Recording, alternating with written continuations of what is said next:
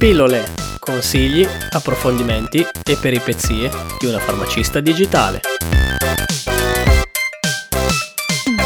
Ciao a tutti, benvenuti in questa nuova puntata di Pillole. Oggi insieme ad Alice parleremo dei diversi tipi di tosse, di come riconoscerla e cosa fare in automedicazione. Ciao a tutti, senti un po' Manuel, quando pensi all'inverno, tu a cosa pensi? Mm, vediamo, al raffreddore, alla sinusite. Anche, ma oggi parliamo di tosse. Quindi oggi scordati di starnutire, farai da cavia fonetica, farai capire agli ascoltatori la differenza fra un tipo di tosse e l'altra. Ah, ah, ah, ok, ci provo. Iniziamo subito. Alice, in parole semplici, che cos'è la tosse? La tosse è un sintomo, un riflesso del nostro organismo che cerca di eliminare e buttare fuori qualcosa. È una sorta di autodifesa dei nostri polmoni. Per capirci coinvolge la nostra respirazione, la quale però viene resa un pochino diversa dal normale. Si ha una breve ispirazione e poi si ha una forte espirazione. Così, quando uno tossisce si ha una fuoriuscita d'aria necessaria a liberare le vie aeree, praticamente naso, bocca, laringe, faringe, trachea e bronchi. L'aria che fuoriesce è meno violenta di uno starnuto, infatti si può pensare che quando uno starnutisce, l'aria che passa praticamente nei turbinati raggiunge la velocità di 320 km orari, praticamente come una Ferrari al Mugello. Infatti l'evoluzione ci ha portato a chiudere gli occhi ogni volta che uno starnutisce, proprio per evitare possibili lesioni. Quando invece uno tossisce, non chiude gli occhi, al massimo mette, se educato, la mano e il gomito davanti. La velocità dell'aria è pari a un motorino cinquantino senza strozzature, praticamente circa 75 km orari. Partiamo dalle basi. Quanti tipi di tosse esistono? Sì, esistono tantissime tipologie di tosse, canina, asinina, convulsa, pertosse, ma oggi vorrei soffermarmi sulle tipologie classiche che si presentano in farmacia, praticamente tosse secca, stizzosa, quella fastidiosa e la tosse grassa produttiva, quella col catarro. Allora, prima di tutto, la tosse secca è come dicevo prima, è una tosse irritante, non è produttiva, non c'è dell'espettorato, quindi del catarro che fuoriesce, si manifesta soprattutto di notte, da sdraiati. Spesso la causa è un virus e quindi, essendo un virus come primo approccio, non servono antibiotici o altri farmaci. Lo stimolo della tosse rientra praticamente solo dopo qualche giorno. A volte però la tosse secca può derivare anche semplicemente da uno stimolo nervoso. Quindi adesso Manuel fai sentire agli ascoltatori e prova a farci il suono di una tosse secca. Allora, invece, la tosse grassa è definita anche produttiva. Non significa necessariamente che noi vediamo dell'espettorato che fuoriesce, ma si sente proprio all'ascolto. La tosse è diversa, c'è qualcosa che è nel mezzo. Spesso e volentieri l'espettorato non si vede sul fazzoletto, anche perché, per esempio, le donne fanno molta più difficoltà ad espettorare e i bambini non sono nemmeno tanto capaci. Quindi basta pensare che dalla nascita fino ai due anni di età i cosiddetti mucolitici, gli sciroppi per fluidificare il catarro, praticamente nei bambini non si somministrano, è vietato, perché il loro apparato respiratorio è molto piccolo ed è facilmente ostruibile. Molti altri fanno una cosa a mio avviso disgustosa, praticamente inghiottiscono l'espettorato, non capendo che lì dentro a quel muco c'è di tutto, quindi è meglio eliminarlo. Altri addirittura, quando se lo sentono nella gola, arrivano fino a vomitare. Spesso la tosse con catarro si ha al mattino, appena svegli, perché significa che nella notte si sono accumulate delle secrezioni e il proprio organismo ha la necessità di eliminarle. Adesso Manuel prova a farci il suono di una tosse con catarro. Bravo Manuel, è perfetto. Allora, quando una persona si reca in farmacia, che cosa dovrebbe dire per farvi capire che tipo di tosse ha? Innanzitutto non deve tossirci in faccia e dovrebbe evitare di portarci a visionare eventuali secrezioni bronchiali sul fazzoletto. Guarda che questo è capitato. Però, a parte gli scherzi, visionare la secrezione è importante. Se c'è del muco, probabilmente è un virus. Se invece è purulento e cambia anche un po' di colorazione, significa che di mezzo c'è un batterio, quindi un'infezione bronchiale. Se è sanguinolento, lì significa che c'è sicuramente una grave infezione di mezzo o uno sforzo eccessivo da parte di chi tossisce e quindi è necessario andare dal medico immediatamente. Quindi in farmacia, quando una persona si rivolge al farmacista, dovrebbe dire uno se ha capito com'è la propria tosse, secca o grassa. Il sintomo è così fastidioso quando si presenta? Si presenta di giorno o si presenta di notte. Se la tosse compare di notte e si ha anche qualche difficoltà respiratoria, si può pensare anche che questa tosse sia associata all'asma. E se compare all'inizio della notte, può anche essere un'allergia agli acari oppure alle piume del cuscino. Se compare al mattino,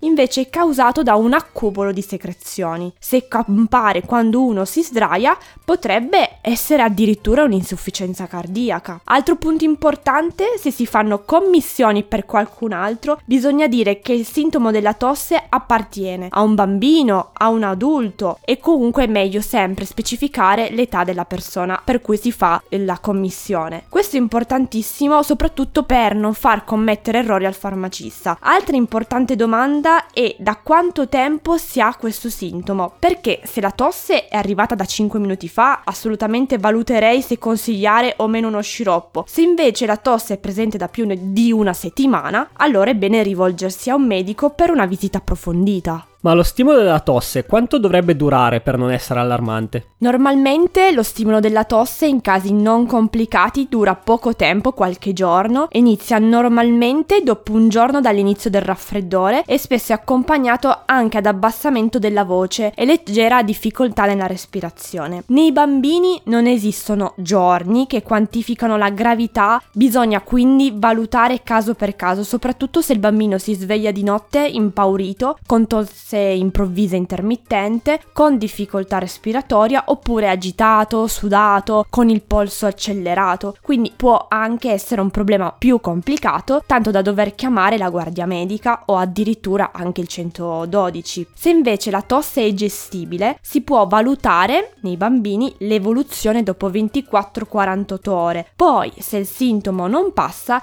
è bene rivolgersi al proprio pediatra. Negli adulti, dove la gestione della tosse è un po' più più semplice, intendo non nelle persone anziane, quindi persone che vanno quindi dai 20 anni fino ai 70 anni. Se si ha la tosse da più di una settimana, è bene rivolgersi al proprio medico. Spesso e volentieri si tenta un, prima una cura con farmaci di automedicazione e poi se dopo una settimana il sintomo persiste, praticamente dopo una confezione di sciroppo consumata, allora è bene consultare il proprio medico. Negli anziani invece stesso discorso come nei bambini, essendo essendo molto più delicati e anche soggetti molto più facilmente ad infezione, se il respiro si fa difficoltoso, soprattutto di notte, è bene chiamare il numero unico. Come primo accorgimento, se la tosse capita di notte, cosa si può fare? Allora, la prima cosa che si può fare come rimedio immediato è umidificare la stanza. Spesso e volentieri le camere da letto sono molto secche e causano proprio difficoltà respiratoria, quindi un umidificatore a caldo da accendere la notte potrebbe anche risolvere il problema. Altra tecnica è quella di recarsi in bagno, aprire il rubinetto del lavandino e della doccia o della vasca sull'acqua calda e poi dopo poco tempo l'area del bagno si riempie di vapori caldi e questo dovrebbe anche agevolare la respirazione. Cosa può influenzare la tosse a parte le infezioni respiratorie? Una delle cause principali è il fumo. Il fumo può manifestare o aggravare la tosse. Addirittura la tosse può anche aggravare aggravarsi durante la prima fase di astinenza dal fumo, a causa di un'aumentata attività motoria dell'epitelio ciliare. Altra condizione che può scaturire la tosse è l'uso cronico di alcuni farmaci, ad esempio i farmaci della pressione come gli ACE inibitori, come per esempio la famiglia del Ramipril. Questi farmaci hanno come effetto collaterale eh, frequente praticamente il far scatenare una tosse secca, fastidiosa. Altre patologie che possono scatenare la tosse è il reflusso gastrico, perché le secrezioni acide dello stomaco arrivano fino alla gola, irritano la mucosa e poi stimolano la tosse. Oppure è una patologia allergica, per esempio l'allergia agli acari oppure anche ad alcuni alimenti, arachidi, mandorle. Possono causare quindi eh, di riflesso una difficoltà respiratoria e tosse. Detto ciò vorrei capire quali farmaci consiglieresti per chi ha la tosse? Per la tosse esistono diversi farmaci di automedicazione a partire dallo sciroppo, compresse da succhiare, bustine da bere, da sciogliere in acqua, le gocce. Ultimamente addirittura è uscito un prodotto per bambini sopra i 3 anni a forma di lecca lecca al gusto di ciliegia per sedare la tosse. Allora, primo concetto, in linea generale per i bambini che hanno meno di 2 anni è sconsigliato, proibito in automedicazione l'uso di sciroppi farmaci che sedano la tosse o sciolgano il catarro catarro. Esistono dei dispositivi medici a base di estratti vegetali che leniscono la mucosa e vanno a proteggere riducendo praticamente la mucosa orale e favoriscono di conseguenza poi l'eliminazione naturale del muco. Questi sciroppi pediatrici si possono usare sopra l'anno di età e vengono consigliati sia per la tosse secca sia per la tosse grassa nel bambino. L'utilizzo di sciroppi nei bambini più piccoli, sopra i 6 mesi, è possibile sotto consiglio del pediatra usando sciroppi o granuli omeopatici, altrimenti il consiglio è legato a lavaggi nasali frequenti e aerosol con acqua fisiologica. Altro prodotto utilizzabile nei bambini anche molto piccoli, specifico in piccole quantità, è lo sciroppo di bava di lumaca che favorisce la fluidificazione del muco bronchiale. Hai fatto bene a specificare tutto questo, invece negli adulti? Allora, fatta questa premessa, parliamo di ciò che si trova in commercio come farmaco di automedicazione. Allora, per semplificazione parliamo di sciroppo, che è il prodotto di elezione nella cura della tosse. Esistono tre categorie di sciroppi per la tosse, per la tosse grassa, per la tosse secca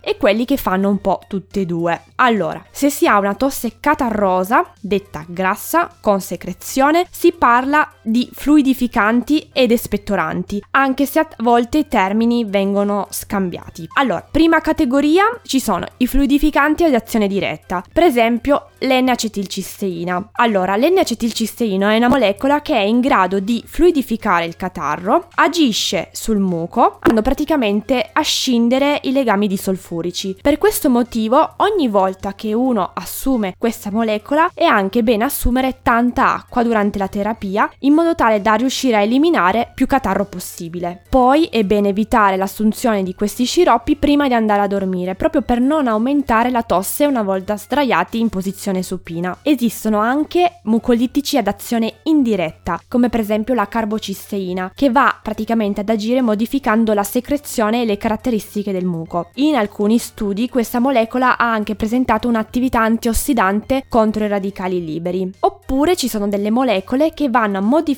l'adesività del muco, come per esempio l'ambroxolo o la bromexina, oppure gli espettoranti come la guaifenesina, i quali vanno a ridurre la viscosità del muco e stimolano le secrezioni verso l'alto facilitando praticamente il movimento ciliare. Invece per la tosse secca, quella stizzosa, fastidiosa, col prurito alla gola, esistono anche qui due tipologie di farmaci. La prima categoria è quella che va a bloccare a livello centrale lo stimolo della tosse, vale a dire i derivati morfinici, ad esempio la codeina che grazie a Dio non è di libera vendita in Italia, se no con tutte le canzoni rap che ci si sente in questo periodo i millennials sarebbero tutti a farsi i mix alcolici, cosa da evitare. Invece di libera vendita si trova il destrometorfano, molecola consigliata solo per la popolazione adulta, che va a bloccare lo stimolo tussivo, sia formato sciroppo sia formato gocce, soprattutto quando la tosse non permette di dormire tranquillamente. C'è da dire che però andando a bloccare lo stimolo della tosse, se ci sono eventuali secrezioni bronchiali, anche quelle vengono bloccate. Seconda categoria di farmaci sono quelli antistaminici che agiscono a livello periferico, per esempio la levodropropizzina o la cloperastina. Gli antistaminici sono anch'essi sedativi, praticamente vanno a disidratare le mucose e riducono le secrezioni. Ha anche attività antistaminica e antinfiammatoria a livello bronchiale, quindi vengono consigliati per la notte se si ha anche raffreddore o oppure una sintomatologia infiammatoria e irritativa. Infine, quelli che fanno un po' per tutti e due, gli sciroppi per ind- gli indecisi praticamente. Tutti conosceranno lo sciroppo dei frati, quello che fa un po' tutte e due le cose, sicuramente aiutare aiuta, però c'è da dire che se un principio attivo va a fluidificare e l'altro seda, non so poi a livello di efficacia se si ha poi un riscontro concreto.